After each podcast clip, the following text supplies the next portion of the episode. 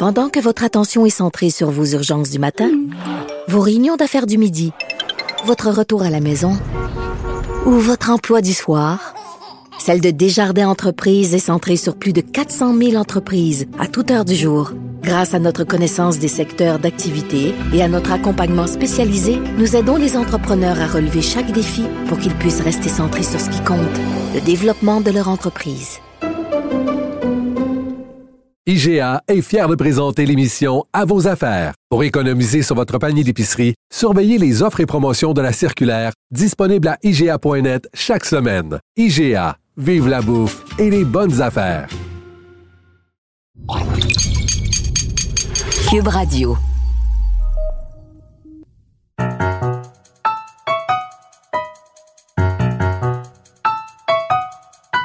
Ici Mathieu Bocoté et bienvenue aux Idées mènent le monde.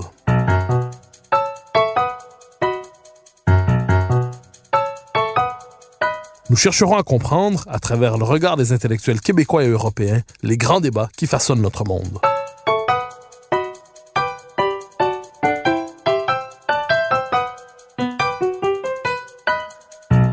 Les Québécois n'en sont pas toujours conscients, mais la question du Québec a déjà été et demeure peut-être un enjeu international, un enjeu géopolitique, diraient certains.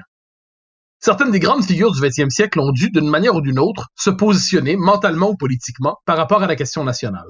Jean-François Lisée vient d'écrire deux ouvrages à propos de deux d'entre eux, John Fitzgerald Kennedy et le général de Gaulle. Le premier a pour titre La tentation québécoise de JFK, le second, De Gaulle l'indépendantiste. Avec un formidable sens du récit, il nous raconte une histoire que nous connaissons peut-être bien moins que nous le croyons. Je le reçois aujourd'hui pour en parler. Jean-François Lisée, bonjour. Bonjour Mathieu. Alors, question première sur le premier des deux ouvrages, celui sur JFK, celui sur Kennedy. Alors, euh, question première à propos de cet ouvrage, on a l'habitude de dire que la question du Québec ne suscite pas véritablement d'intérêt aux États-Unis, elle suscite même de la méfiance, euh, mais ce n'est pas le cas de John Fitzgerald Kennedy, vous nous dites. Euh, comment expliquer le fait que Kennedy euh, ait d'une certaine manière été un cas d'exception dans la politique américaine et qu'il témoignait d'une forme de sympathie discrète pour la cause nationale québécoise? Alors, vous avez raison, c'est une exception. Et puis, je le dis très clairement en début de, livre, euh, généralement, pour les Américains, surtout pour les Américains de la génération euh, qui était aux affaires dans les années 60 et 70, euh, l'indépendance, pour eux, ça renvoie à la sécession, c'est-à-dire à la guerre de sécession américaine, le moment le plus tragique de leur histoire interne et, le plus meurtrier aussi. Et donc, euh, d'une part, ils ont cette aversion à l'idée qu'on peut séparer une entité existante. Euh, et deuxièmement, pour eux, euh, le, melting pot, alors que tout le monde s'assimile dans le grand tronc commun américain anglophone, euh, c'est le zénith de la civilisation. Et donc, ils comprennent même pas pourquoi les Québécois veulent continuer à parler le français. je parle généralement parlant. Et lorsque la question de l'indépendance va se poser euh, sérieusement en 76 après l'élection, lorsque Pierre Trudeau va voir le président d'exercice Jimmy Carter, qui est un modéré, qui est pas euh, qui est pas un, Donald Trump, là, au contraire, qui est quelqu'un de très posé, euh, il soutient Trudeau dans sa volonté de garder le Québec dans, dans le Canada parce que lui a peur, lui qui vient du Sud, euh, a peur qu'il euh, y ait une contagion euh, euh, qui fasse en sorte que des régions américaines se disent, ben, si le Québec se sépare, pourquoi pas nous? Il est très soft dans son appui à Trudeau. il ne pose aucun geste grave pour empêcher le Québec de décider, mais il veut exprimer euh, son euh, sa claire volonté de, que, le, Canada reste uni. Alors pour John Kennedy, c'est différent pour plusieurs raisons. La, première, sans doute, c'est que il est comme il est catholique, irlandais, euh, il suit, euh, comme euh, les autres membres de, sa famille, puis l'élite de Boston, ce qui se passe dans le monde catholique. Et par exemple, le monseigneur Charbonneau qui qui appuie la, grève des mineurs et qui ensuite est démis de ses fonctions, ou plutôt déplacé à Vancouver, c'est une c'est un, événement important dans le monde catholique du nord-est américain des années 50. Et donc, c'est quelque chose qui est un sujet de conversation chez les Irlandais catholiques de Boston.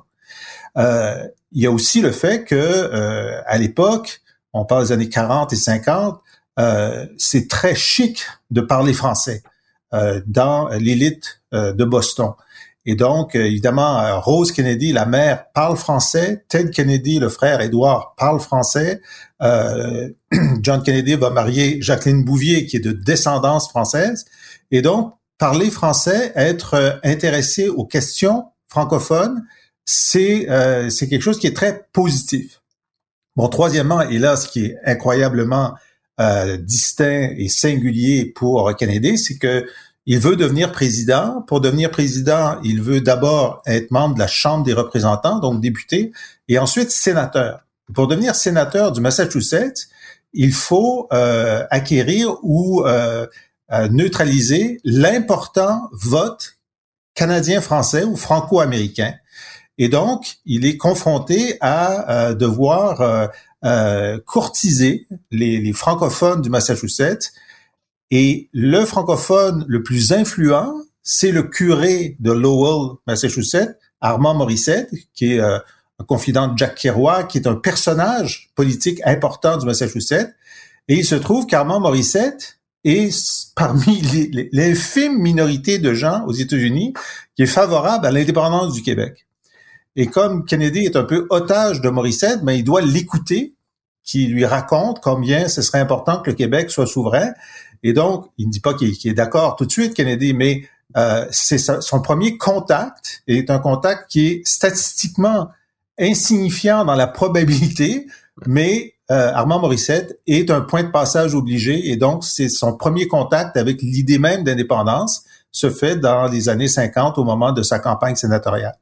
Retour au personnage euh, d'Armand Morissette, une figure tout à fait singulière qui va effectivement peser dans la construction de la vision québécoise de JFK. Euh, ça nous amène à cette question très particulière qui est celle de la pesanteur du, appelons ça, du lobby ethnique canadien-français aux États-Unis, dans la Nouvelle-Angleterre à l'époque. Alors, aux États-Unis, les lobbies ethniques ont tendance à peser sur la vie collective. Les Irlandais se sont organisés et pesaient sur la vie collective, les Polonais, les Italiens, les Canadiens français un peu moins, comme s'ils n'étaient pas parvenus à se constituer comme un lobby qui pèse autant. Euh, Aujourd'hui, même, la trace canadienne-française est peut-être davantage effacée que d'autres aux États-Unis. Pourtant, à travers le père Armand Morissette, on peut dire que la question québécoise s'est exportée aux États-Unis. Euh, d'une certaine manière, on peut dire que c'est un écho du nationalisme canadien-français à l'intérieur de la vie politique américaine des années 50-60.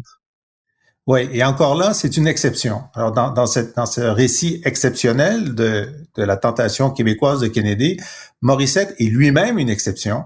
Euh, il faut dire que les Irlandais catholiques avaient investi le Parti démocrate, avaient investi les, les, euh, les organisations municipales aussi, donc étaient influents et organisés les Canadiens français étaient euh, un peu par opposition aux Irlandais parce qu'ils se battaient au sein de l'Église catholique irlandais contre francophones pour savoir s'ils allaient avoir des services en français ou en anglais. C'est la ligne de fracture. Et est-ce que les évêques allaient être des anglo-irlandais ou des franco-américains? Ils se sont battus là-dessus énormément. Mais euh, donc, par opposition aux Irlandais, les Franco-Américains étaient républicains mais il n'investissait pas le Parti républicain. Il, constituait une, un groupe électoral important. Alors donc, il fallait que Kennedy convainque Morissette, qui était un républicain, qui était proche du sénateur sortant euh, Henry Cabot Lodge, qui est une figure importante dans la vie politique américaine. Euh, donc, il fallait qu'il convainque Morissette de d'amener ses électeurs à abandonner les républicains pour voter démocrate, ou du moins de euh, le neutraliser. Alors c'est pourquoi euh, Morissette, lui, finalement, dira sous le charme de Kennedy, il dira euh, moi, je, je, vous laisse décider, en fait, plutôt que de donner une, une consigne de vote. et Kennedy faisait publier dans les journaux francophones une photo où on le voyait avec Morissette, ce qui laissait entendre que Morissette lui était favorable. Alors, c'est comme ça que même si les, francophones n'étaient pas une force organisationnelle, ben, il fallait compter leurs votes et il fallait les neutraliser. Alors, deux questions à partir de là. Euh, Kennedy, par ailleurs, témoigne, vous nous le dites bien dans l'ouvrage, d'une sensibilité particulière aux différentes questions nationales à travers le monde. Euh, évidemment, il avait probablement la mémoire familiale de la question de l'indépendance irlandaise. Euh, il a l'intuition de l'éclatement des empires européens. Euh, donc, on est devant quelqu'un qui a une sensibilité pour la question nationale. Euh, à quel moment, par ailleurs, sachant cela, à quel moment confesse-t-il d'une manière ou de l'autre sa sympathie, disons-le comme ça, euh, pour la cause québécoise? Euh, justement, c'est parce que dans les années 50, on est en pleine décolonisation et, euh, et lui-même, donc contrairement au reste du Parti démocrate, qui est relativement frileux sur ces questions, prend position pour l'indépendance algérienne, pour l'indépendance vietnamienne. Donc, les Américains sont pas encore engagés euh, dans euh, dans la guerre du Vietnam, donc il prend une position à ce moment-là. Il faut dire ici que sur la question irlandaise, donc l'Irlande a obtenu son indépendance, mais euh, les Irlandais et Kennedy veulent que l'Irlande du Nord, qui est toujours un territoire britannique à l'époque et qui est toujours encore aujourd'hui, mais à ce moment-là, Kennedy, bien que sénateur démocrate, dit on veut que l'Irlande du Nord fasse partie de l'Irlande, de la Grande Irlande, et donc il est d'accord pour séparer entre guillemets une partie de euh, du Royaume-Uni pour l'intégrer dans un pays qui s'appelle l'Irlande. Donc pour lui, l'idée qu'on puisse euh, décomposer même un pays occidental avancé comme le Royaume-Uni euh, n'est pas tabou à cause de sa filiation irlandaise. Alors donc sur ces questions-là. Il prend des positions euh, avancées pour euh, pour un démocrate. Et euh, dans l'idée de la décolonisation, il faut dire que certains Américains éclairés, j'en ai rencontré un certain nombre, dans les années 50 et 60, trouvaient que le Québec était en situation coloniale et faisait bon le même lien que plusieurs indépendantistes québécois des années 60 disaient nous sommes une colonie britannique ou américaine et il faut se dégager de ça cette vision anticolonial chez Kennedy comme chez d'autres euh, faisait partie des raisons pour lesquelles il pouvait euh, se sentir favorable à l'indépendance du Québec. Alors, il le dit à Morissette, qui le rapporte vers 58-59. Et là, bon, les corroborations sont importantes parce qu'on n'a pas de témoignage direct de Kennedy, on n'a pas de lettres. Euh, alors, euh, Morissette, lui, dit en entrevue, il me dit à moi, à plusieurs reprises que c'est vers 58 que Kennedy lui dit bon oui je crois aussi que le Québec deviendra un pays aux Nations Unies. On parle des Nations Unies à l'époque parce que c'est cette invention magnifique où toutes les nations euh, euh, sont présentes. Morissette, bon j'ai pu vérifier auprès des organisateurs de Kennedy de l'époque que Morissette était très articulé, qu'il était important, qu'il avait un contact euh, épisodique mais réel avec Kennedy. Et j'ai pu vérifier que Morissette s'est vanté de cette conversion de Kennedy auprès de certains de ses proches à qui j'ai parlé, euh, qui étaient dubitatifs et qui, eux, étaient contre l'idée d'indépendance. Et donc, il y a cette corroboration pour, euh, pour ce moment-là. Alors, c'est une confession. Est-ce qu'à certains moments, Kennedy va reconduire ce sentiment? Est-ce qu'il va avoir l'occasion de témoigner à nouveau de cette sympathie? Ou est-ce que c'est le moment où, d'une certaine manière, il a dévoilé sa, sa tentation, euh, sa tentation québécoise? Bon, il y aura un deuxième moment, et encore là, moi j'aimerais avoir une preuve beaucoup plus solide, mais donc on a l'état de la preuve tel qu'elle est. Il y a un deuxième moment où, donc il faut savoir qu'une fois qu'il est président de 60 à 63, euh, il est occupé à toutes sortes d'autres choses très importantes, mais euh, dans son briefing quotidien ou dans sa lecture de, de quotidien, la question québécoise existe. Euh, vers 61-62, il y a un article de première page du New York Times sur la question de l'indépendance du Québec. Ça fait partie, disons, c'est le sur 1000 sujets euh, internationaux d'intérêt, c'est peut-être le 912e, mais il n'est pas absent du radar. C'est une chose qu'il faut savoir dès le début des années 60. On sait que euh, vers 62-63, euh, Raymond Barbeau, qui est le leader de l'Alliance Laurentienne au Québec, affirme avoir su d'amis new-yorkais que Kennedy s'est prononcé en faveur de l'indépendance du Québec. Alors évidemment, la Maison-Blanche dément cette information, ce qu'elle ce qu'elle doit faire, mais c'est cet écho qui nous arrive. Alors Barbeau n'a pas de preuve de ça et j'ai pas pu remonter la filière. Cependant, ce que j'ai fait, c'est que j'ai demandé aux conseillers de Kennedy de l'époque si ça pouvait être vrai. Et euh, son secrétaire d'État, Dean Rusk, m'a dit, écoutez, une fois on a abordé la question québécoise euh, en tête à tête, Dean Rusk avec Kennedy. Et Kennedy m'a dit, euh, évidemment, l'intérêt des États-Unis, c'est que le Canada reste uni, mais n'insistons pas. N'insistons pas. C'est intéressant que Kennedy dise ça. Et, lorsque je demande à Dean Rusk, vous qui le connaissiez, est-ce qu'il aurait pu dire en privé qu'il était favorable à l'indépendance? Il me dit, bien sûr, c'est le genre de choses qu'il disait. Et plusieurs de ses amis et conseillers m'ont dit ça, en particulier Larry O'Brien, qui est un de ses plus proches conseillers et qui est un, Irlandais aussi d'origine. Il disait, ça lui ressemble. C'est le genre de choses qu'il disait en privé. Alors, je pense pas qu'on aurait eu un moment où euh, Kennedy, euh, si la question s'était posée pendant sa présidence, euh, aurait pesé sur la question politique publiquement, mais privément, ça faisait partie de son univers mental. Alors, avant de passer à votre deuxième ouvrage sur le général de Gaulle, j'aimerais poser une dernière question. Appelons ça la question de l'indépendance au-delà de Kennedy.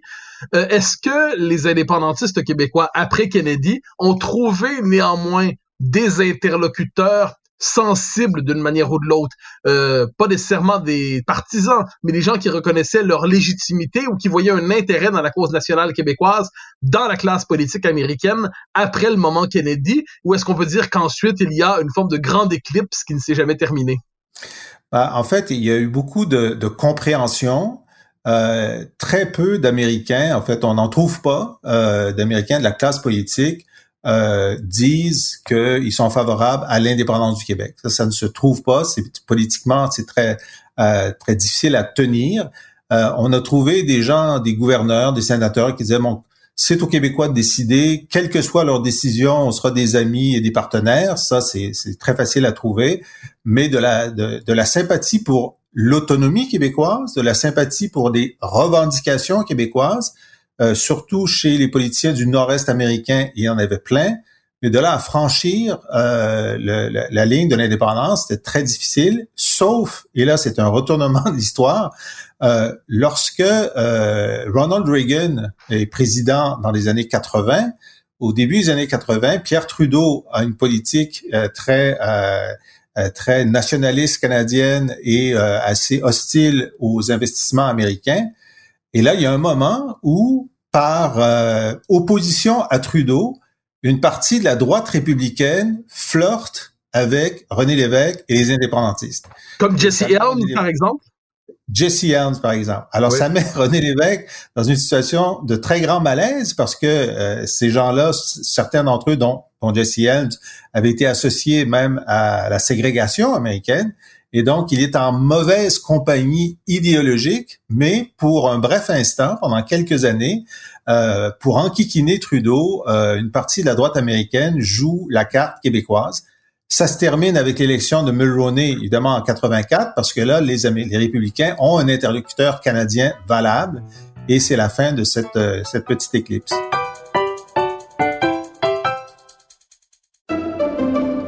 Pendant que votre attention est centrée sur vos urgences du matin, vos réunions d'affaires du midi, votre retour à la maison ou votre emploi du soir, celle de Desjardins Entreprises est centrée sur plus de 400 000 entreprises à toute heure du jour. Grâce à notre connaissance des secteurs d'activité et à notre accompagnement spécialisé, nous aidons les entrepreneurs à relever chaque défi pour qu'ils puissent rester centrés sur ce qui compte, le développement de leur entreprise. IGA est fier de présenter l'émission À vos affaires. Pour économiser sur votre panier d'épicerie, surveillez les offres et promotions de la circulaire disponible à IGA.net chaque semaine. IGA, vive la bouffe et les bonnes affaires.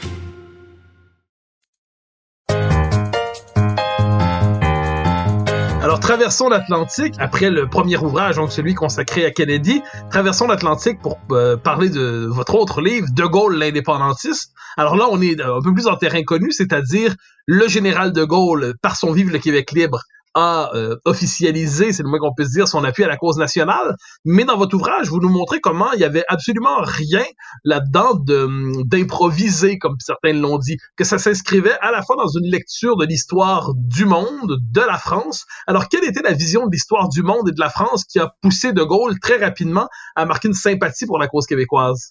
Ben, c'est encore là, il y a quelque chose de très singulier chez De Gaulle. Euh, et euh, Et bon, par rapport à tout ce qui a été écrit jusqu'à maintenant, donc on a au début, lorsqu'il a crié "Vive le Québec libre", euh, des gens disaient ben il sait pas ce qu'il dit, puis c'est pas ce qu'il a voulu dire. Euh, bon, et ensuite il y a eu des ouvrages qui ont montré ah oui oui il savait ce qu'il voulait dire. Euh, il a été, il a voulu forger le moment.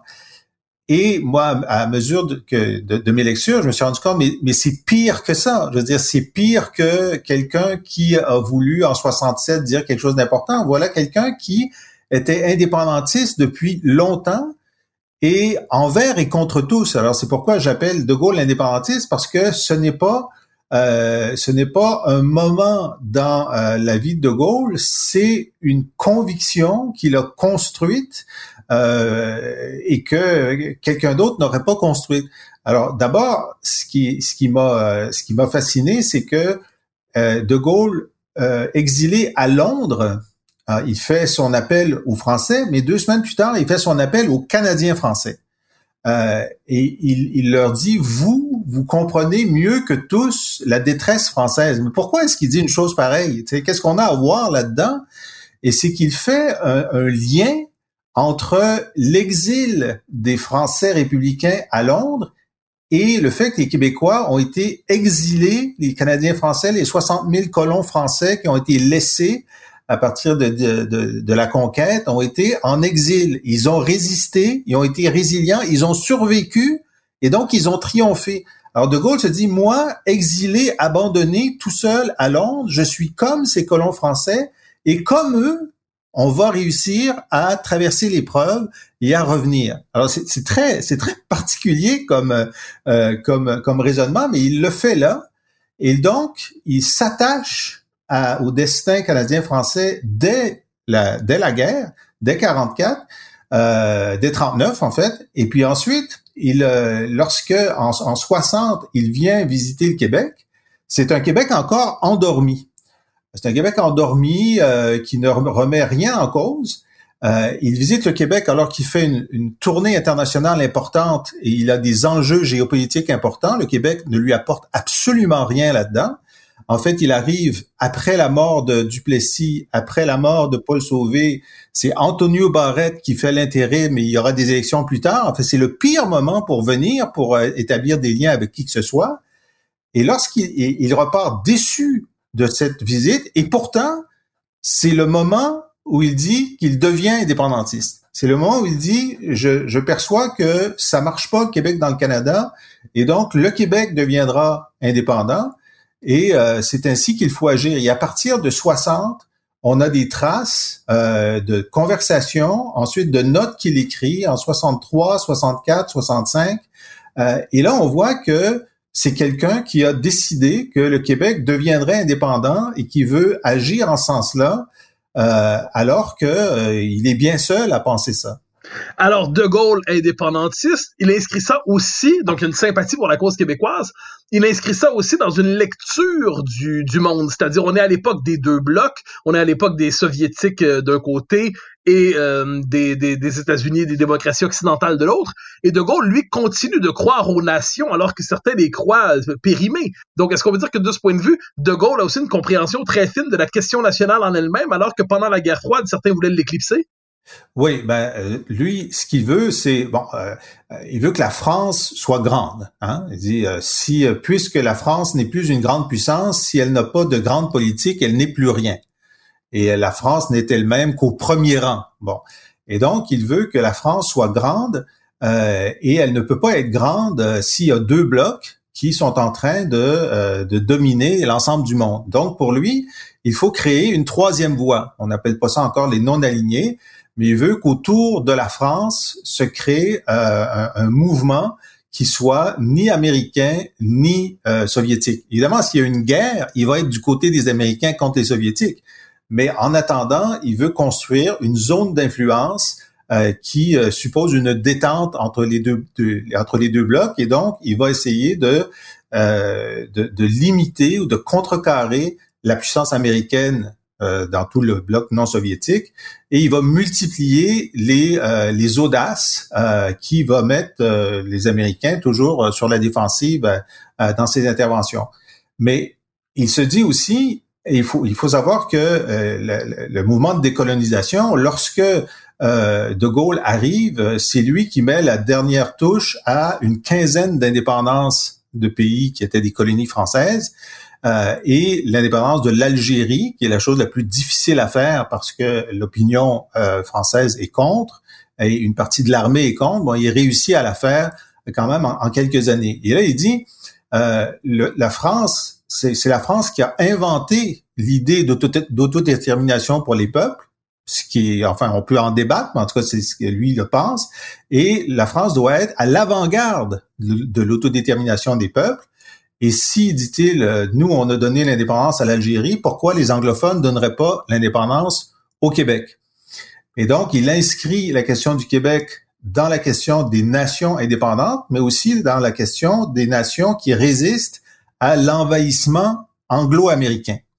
Euh, et c'est pourquoi le Québec est vraiment au, au, point de rencontre, au point de convergence d'à la fois de sa volonté d'indépendance pour les nations, de d'affaiblissement de, de, de, l'influence américaine, de progression de, de l'éclat français, parce que lui, il voit dans le Québec moderne, il, est très proche de l'évolution du Québec de la Révolution tranquille, il voit l'accélération de sa modernisation, et il dit ce sera un grand peuple. Et donc, ça va beaucoup aider la France d'avoir un grand peuple francophone euh, en Amérique du Nord. Alors donc, pour lui, le Québec est vraiment euh, au point de convergence de l'ensemble de sa politique. Alors, on se transpose vers le fameux, euh, le fameux discours. Qu'est-ce qui va pousser le général de Gaulle à venir au Québec en 67 Comment, qu'est-ce qui, quel est le point de départ finalement qui l'amène à traverser l'Atlantique avec le Colbert, qui l'amène à venir ici? Et comment sera-t-il accueilli une fois qu'il met les pieds au Québec? Alors moi, ce qui m'a beaucoup intéressé, c'est son état d'esprit. Alors, euh, de Gaulle, euh, il, le dit sur le navire le Colbert qui le fait euh, traverser l'Atlantique pour arriver à Québec. Il dit à un de ses proches, je n'ai jamais été aussi bouleversé qu'avant d'arriver au Québec. Et ça, c'est intéressant parce que voilà quelqu'un qui a euh, évidemment participé à la libération de son pays, à la construction de la Cinquième République. Euh, euh, c'est celui qui a, qui a dit aux Américains de quitter le sol français avec les troupes pour sortir de l'OTAN, euh, qui est allé contredire les Américains au Cambodge en disant qu'ils devaient quitter le Vietnam. Alors pourquoi est-ce que la question québécoise le trouble davantage que les autres? Ça, c'est extraordinaire. Et lorsque, bon, évidemment, euh, il a voulu aider le sage euh, à faire la, maison du, la délégation du Québec, les accords. Euh, il a mis tout son gouvernement au service de l'accélération des ententes avec avec avec le Québec.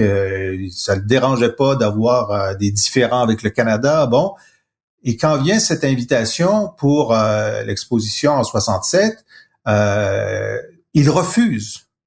Il refuse et il refuse parce que il dit si j'y vais, ça va être pour mettre le feu.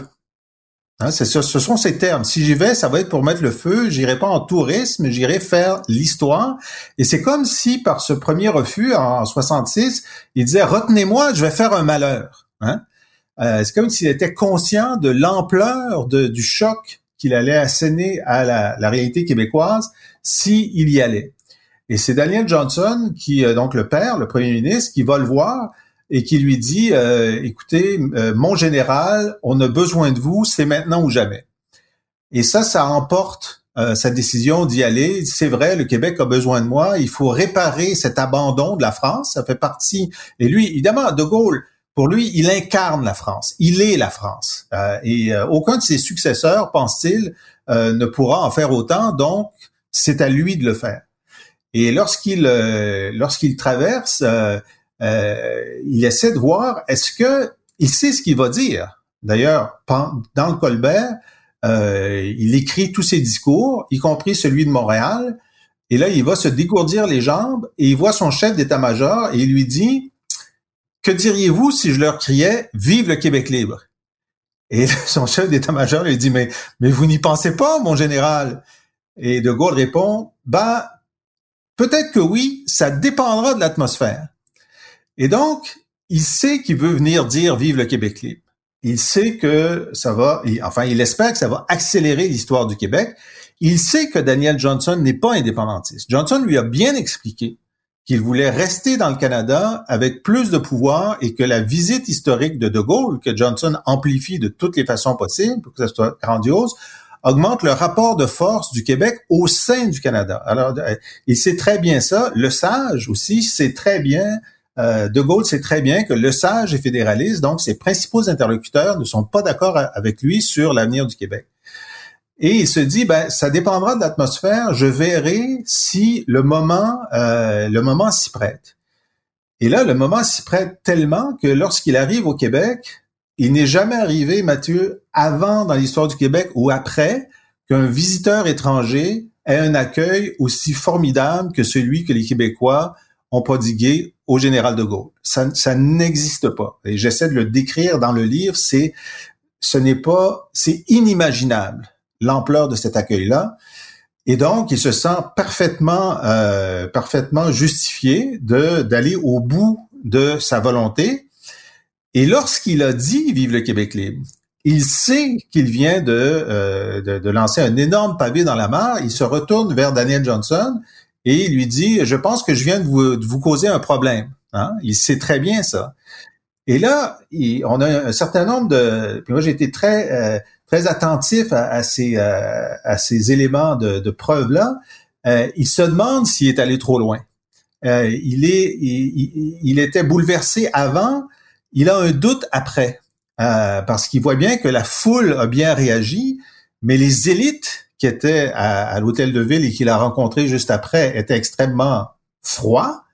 Euh, et, le lendemain matin, il se lève et il demande à son aide de camp est-ce que euh, le programme tient toujours? Comme si pendant la nuit, quelqu'un avait annulé le reste du programme compte tenu de l'ampleur de ce qu'il avait dit. Alors évidemment, le programme tient toujours et il reste encore une journée et demie de visite de De Gaulle à Montréal. Et c'est une très longue visite, en fait. Euh, et là, il se demande comment est-ce que euh, Daniel Johnson va réagir. est-ce qu'il va dire, ben non, ben moi, je suis pas d'accord avec ça. Alors, il y a chez De Gaulle un doute après. Ensuite, évidemment, le ressac de la presse anglophone et de la presse française est très, très fort, euh, de, de, beaucoup de, euh, de, de, de, politiciens français, François Mitterrand, entre autres, Giscard d'Estaing. Euh, certains se demandent s'il est, est en train de devenir sénile, et c'est, le, euh, c'est le, le, le, commentaire qui le heurte le, le plus, d'ailleurs. et il se justifie à plein de gens en privé, et là, euh, donc j'étale l'ensemble de ces justifications-là, et plutôt que de ralentir, il décide d'accélérer. Alors il se dit, de toute façon, maintenant c'est fait, j'ai mis le contact, hein, ça c'est son expression, j'ai mis le contact, maintenant euh, il faut avancer, et il pense que Daniel Johnson va faire l'indépendance dans les mois qui suivent et ce n'est pas ce qui va arriver, hélas, qu'on pourrait dire. Néanmoins, quelques, dans une conférence de presse quelques semaines ou mois plus tard, j'ai pas la date exacte en tête, à tous ceux qui doutent de la signification de son propos, il va rappeler, il va confirmer son adhésion claire à l'indépendance du Québec à la lumière d'une connaissance assez fine de l'histoire du Québec. Oui, tout à fait. Alors, euh, pas chaque année, mais à tous les deux ans, euh, De Gaulle fait une grand-messe euh, qui est une conférence de presse télévisée euh, et d'ailleurs, c'est très particulier parce que il prend toutes les questions au début et euh, il répond, ne répond pas à une, question après l'autre. Il prend toutes les questions et il dit bon, si je comprends bien, vous avez trois ordres de questions politique intérieure, politique internationale et politique de défense. Alors, je vais répondre dans l'ordre. Et alors, il se met à, à dire ce qu'il avait écrit et mémorisé. Hein? Bon. Euh, et sur la question du Québec, euh, il fait une petite histoire du Québec depuis euh, la conquête jusqu'à 67. Euh, explique qu'il devait dire ce qu'il avait dit, que il est certain que le Québec deviendra un État, peut-être associé au Canada, au reste du Canada, pour pour maintenir ensemble leur indépendance face aux États-Unis. C'est ce qu'il avait dit au Château Frontenac lorsqu'il était venu à Québec. C'est d'ailleurs pour lui, donc, la souveraineté association ou la souveraineté partenariat, euh, c'est un concept qu'il dit inventer en 1960, euh, lorsqu'il a quitté euh, Québec après, après sa visite. Mais, mais donc, il veut accélérer les choses. Et lorsque on lui rapporte que, parce qu'il envoie Perfit, son ministre, voir Daniel Johnson, pour lui exposer son plan, le plan de Gaulle pour mener le Québec à l'indépendance, euh, il dit bon, il faut créer des événements euh, qui vont exalter la population. Et donc, tous les six mois, euh, De Gaulle, euh, Johnson et ses ministres viendront à Paris pour une rencontre conjointe de nos conseils des ministres. Et le six mois suivants, moi, De Gaulle et mes ministres, j'irai au Québec. et, et, quand Perfit raconte ça à Johnson, qui déjà a un problème cardiaque, euh, Johnson se masse le cœur pendant une minute et manque de, euh, de tomber sans connaissance. Mais il dit quoi? Il dit, je comprends bien. De Gaulle reviendrait au Québec l'an prochain et Perfit lui dit, en quelque sorte. Et puis là, Johnson dit, il n'en est pas question. Non, non, on peut pas faire ça. Non. Alors là, Johnson se rend compte que euh, il dit, écoutez, nous, on est des paysans, faut pas nous, faut pas nous bousculer comme ça euh, il voit que De Gaulle va aller beaucoup trop vite. Alors quand Pierre Fitt revient pour dire ça à De Gaulle, euh, De Gaulle est très déçu, mais il pense quand même, il pourrait abandonner le sujet. Il pourrait dire ça marche pas, j'ai fait ce que j'ai pu, euh, j'ai payé politiquement un prix euh, lourd en politique intérieure euh, française. La majorité des Français lui reprochent vivre le Québec à ce moment-là, mais au lieu de tourner la page, il veut quand même continuer. Euh, et là, il invite euh, donc Johnson, c'est à Johnson de faire la visite de retour. Alors, il l'invite, euh, il lui dit qu'il va y faire une, grande fête. Johnson est malade, c'est reporté. Il dit, bah, très bien, vous allez venir le 14 juillet, jour de la fête nationale. vous allez être à la tribune d'honneur avec moi sur les Champs-Élysées pour faire la revue de la des troupes, ce qui est, c'est vraiment un honneur qui, qui n'est réservé qu'aux plus grands. donc, il veut continuer à, appuyer sur l'accélérateur. Alors Johnson ne pourra pas venir, ensuite va euh, évidemment euh, passer de, vie à trépas à, l'automne 68 euh, et De Gaulle devra se résigner à ce que son rêve ne se réalise pas, mais jusqu'à la fin de sa vie, il a continué à dire que un jour le Québec sera indépendant. Alors, dernière question puisque nous nous rapprochons de la fin de l'émission, Kennedy, il n'y a pas vraiment eu de suite, c'est le moins qu'on peut se dire. C'était une tentation québécoise discrète, confidentielle, euh, que vous révélez finalement. Dans le cas de De Gaulle, les circonstances sont un peu autres. Il va fixer un cap qui va engager l'ensemble de la classe politique française durablement dans l'appui au Québec libre. Est-ce qu'on peut dire que De Gaulle, de ce point de vue, a structuré la politique étrangère française euh, dans une perspective pro-québécoise qui a duré et qui dure encore? Euh, bon, on peut dire que c'est un, une construction commune euh, de De Gaulle et du Québec. C'est-à-dire que les progrès du Parti québécois après la visite de De Gaulle euh, ont constamment rappelé aux gaullistes que euh, ce n'était pas une folie ce qu'il avait dit, qu'il y avait un peuple en marche pour son indépendance. Et en 76, lorsque René Lévesque devient premier ministre, un homme qui avait beaucoup critiqué De Gaulle, Giscard d'Estaing, à l'époque du Vive le Québec libre, reçoit l'évêque, lui donne euh, la Légion d'honneur contre le vœu des, euh, des Canadiens et dit cette chose qui n'est pas du tout diplomatique. Évidemment, c'est pas Vive le Québec libre, personne ne va répéter Vive le Québec libre, mais euh, Giscard dit la France va accompagner le Québec dans ses choix. Ça, ça veut dire s'il y a un choix à faire entre le Québec et le Canada, nous allons choisir le Québec. Et d'habitude, les grandes puissances ne disent pas à l'avance ce qu'ils vont faire en cas de conflit. Ils essaient d'éviter ça. Et donc, c'est quand même une déclaration forte qui vient de, de l'héritage du gaullisme et de, du fait que les Québécois sont en marche vers, pense-t-il, l'indépendance. Et euh, à gauche, au Parti socialiste, euh, François Mitterrand est un constructeur de l'Europe. Il est très euh, défavorable aux nations. Un jour, il dira les nations, c'est la guerre. Euh, mais se développent des appuis aux indépendantistes, y compris à gauche, au Parti socialiste, euh, Michel Rocard en particulier, et même Mitterrand devra dire, écoutez, euh, si le Québec fait ce choix, on n'aura pas d'autre choix que de l'accompagner, même si c'est pas son premier choix. Il pense que c'est pas dans le sens de l'histoire.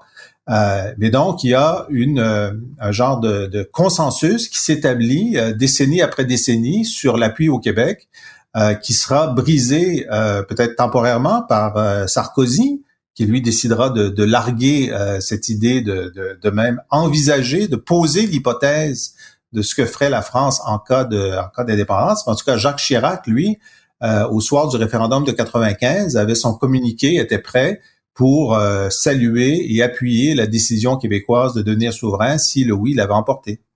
Alors, en attendant la suite de l'histoire que vous aurez peut-être l'occasion d'écrire et à laquelle vous participerez peut-être euh, d'une manière ou d'une autre, Jean-François Lisée, c'était un immense plaisir de vous recevoir aux Idées mènent le monde. Je rappelle vos deux ouvrages, La tentation euh, québécoise de John Fitzgerald Kennedy et De Gaulle indépendantiste. Merci infiniment. On peut les, euh, les acheter enfin en librairie qui sont réouvertes et aussi sur la Merci beaucoup, Mathieu. Merci, au revoir.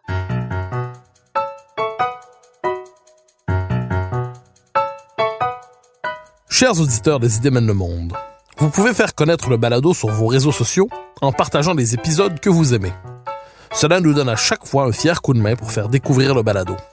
Ainsi, si vous écoutez sur une autre plateforme que Cube Radio, laissez-nous un commentaire. C'est encore une fois un geste qui nous permet de faire connaître la série au plus grand nombre. Merci à vous d'être à l'écoute.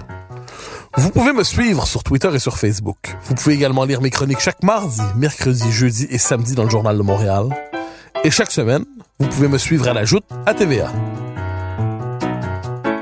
Animation et recherche Mathieu Bock-Côté. Réalisation Anne-Sophie Carpentier. Une production Cube Radio.